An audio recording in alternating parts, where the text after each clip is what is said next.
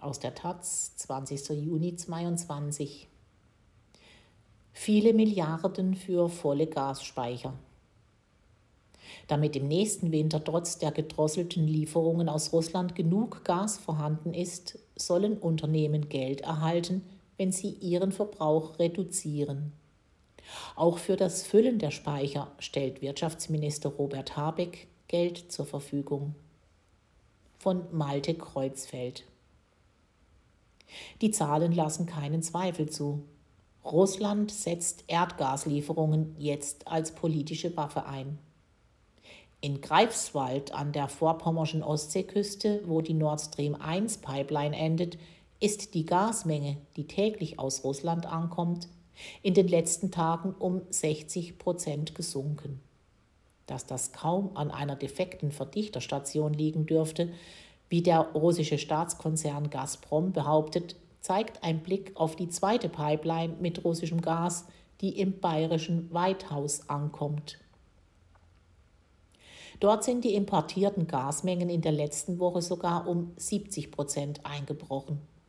Und durch die dritte Pipeline, die von Russland durch Weißrussland und Polen nach Deutschland führt, fließt schon seit Mitte März praktisch kein Gas mehr. Der Bundesregierung bereitet diese Entwicklung große Sorge. Die Situation ist ernst, erklärte Wirtschaftsminister Robert Habeck am Sonntag. Denn dass die Lieferungen jetzt schon im Sommer sinken, gefährdet die Strategie, mit der sich Deutschland auf den nächsten Winter vorbereitet. Damit ein russischer Lieferstopp dann nicht zu kalten Wohnungen und einem massiven Wirtschaftseinbruch führt, müssen die Gasspeicher in Deutschland über den Sommer möglichst komplett gefüllt werden. Denn wenn die Speicher voll sind, lässt sich damit ein Viertel des Jahresverbrauchs Deutschlands decken. Zusammen mit den Lieferungen, die Deutschland aus Norwegen und den Niederlanden sowie künftig auch über Flüssig-Erdgasimporte aus anderen Ländern erhält, gäbe es damit auch im nächsten Winter genug Gas. Die Zahlen der Bundesnetzagentur zeigen, dass sich die Speicher trotz der verminderten russischen Lieferungen derzeit weiter füllen. Noch können die ausfallenden Mengen ersetzt werden, berichtet Habeck. Aber das könnte sich in der nächsten Zeit ändern, denn auch in anderen europäischen Ländern kommt weniger russisches Gas an, sodass die Nachfrage nach den alternativen Quellen weiter steigen dürfte. Für Habeck ist darum klar, der Gasverbrauch muss weiter sinken. Um das zu erreichen, hat die Bundesregierung jetzt ein Auktionsmodell angekündigt. Dabei sollen Industriebetriebe eine Vergütung erhalten, wenn sie ihren Gasverbrauch reduzieren und damit auf Gasmengen verzichten, die sie sich vertraglich bereits gesichert haben. Ermittelt werden soll die Höhe der Vergütung in einem auktionsähnlichen Verfahren, teilte das Wirtschaftsministerium mit. Die Kosten sollen von den Gasnetzbetreibern über eine Umlage auf den Gaspreis aufgeschlagen werden. Die Details des Verfahrens und die Kosten, die damit verbunden sind, stehen noch nicht fest, teilte das Ministerium mit. Auch die Bundesnetzagentur, die für die Umsetzung zuständig ist, äußerte sich am Sonntag dazu auf Anfrage nicht. Anders als für die Industrie ist für private Verbraucherinnen bisher kein zusätzlicher finanzieller Anreiz vorgesehen, wenn sie ihren Verbrauch reduzieren. Hier belässt es die Regierung bei einer Infokampagne zum Energiesparen und vertraut darauf, dass der Verbrauch durch die gestiegenen Kosten sinkt. Denn zeitgleich zum Rückgang der Gasimporte aus Russland ist der Preis für Erdgas wieder deutlich gestiegen. Der Börsenpreis für eine Megawattstunde vereineinhalbfachte sich innerhalb weniger Tage von 80 auf 120 Euro. Das ist zwar noch deutlich weniger als kurz nach Kriegsbeginn, als der Preis kurzzeitig auf über 200 Euro gestiegen war, aber ein Vielfaches des Werts vom vergangenen Frühjahr, der bei unter 25 Euro lag. Durch die aktuell hohen Preise ist es für die deutschen Gasfirmen riskant, Gas einzuspeichern, weil unklar ist, zu welchem Preis sie es im Winter wieder verkaufen können.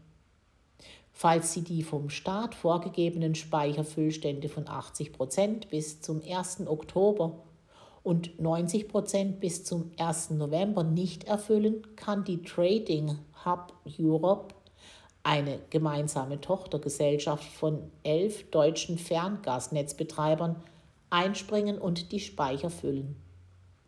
Dafür wird die Bundesregierung dem Unternehmen durch die staatliche KfW Bank in Kürze zusätzliche Kredite zur Verfügung stellen, teilte das Ministerium mit. Nach Angaben aus Regierungskreisen geht es dabei um eine Summe von 15 Milliarden Euro. Als weitere Maßnahme zum Gassparen verweist Habeck auf Pläne, die Stromproduktion in Gaskraftwerken zu verringern. Ein entsprechendes Gesetz wurde im Mai in den Bundestag eingebracht. Wenn es im Juli in Kraft tritt, soll es unverzüglich angewandt werden. Das bedeutet, so ehrlich muss man sein, dann für eine Übergangszeit mehr Kohlekraftwerke, erklärte Habeck. Das ist bitter, aber es ist in dieser Lage schier notwendig, um den Gasverbrauch zu senken, so das Zitat. Dass diese Maßnahme viel bringt, wird von Experten aber bezweifelt. Denn auf Kraftwerke entfielen im letzten Jahr nur 12 Prozent des deutschen Gasverbrauchs. Und dieser Wert dürfte allein durch die gestiegenen Preise weiter sinken. Bei den aktuellen Erdgaspreisen macht die Verstromung ökonomisch keinen Spaß, erklärte Felix Mattes vom Öko-Institut. Eingesetzt würden Gaskraftwerke derzeit vor allem dort, wo auch Wärme gebraucht werde oder kurzfristige Flexibilität gefragt sei. Kohlekraftwerke können beides kaum bieten. Sehr viel entscheidender für den Rückgang des Gasverbrauchs sind darum die Industrie, auf die 2021 rund 37 Prozent des Erdgasverbrauchs entfiel, und die Privathaushalte, die 31 Prozent des Gases verbrauchen. Europäisches Problem. Italien. Auch Italien erhält seit einigen Tagen weniger Erdgas aus Russland, wie Eni, der wichtigste Gasimporteur Italiens, am Samstag meldete. Der russische Energiekonzern Gazprom habe mitgeteilt, Gas im Umfang der vergangenen Tage bereitzustellen. Am Freitag hatte Russland nur 50 Prozent der bestellten 63 Millionen Kubikmeter Gas zugesagt, wie das teilstaatliche Unternehmen Eni mitteilte. Nach Angaben des Gasnetzbetreibers Snam flossen dann knapp 35 Millionen Kubikmeter Gas. Die italienische Regierung plant eine Krisensitzung in der kommenden Woche. Frankreich. Frankreich erhält seit Mittwoch kein russisches Gas mehr über Pipelines, wie der französische Netzbetreiber GRT Gas am Freitag mitteilte. Grund sei die Unterbrechung des Gasflusses zwischen Frankreich und Deutschland. Frankreich bekommt 17 Prozent seiner Gaslieferungen aus Russland. Das meiste normalerweise über Pipelines, den Rest als Flüssigerdgas.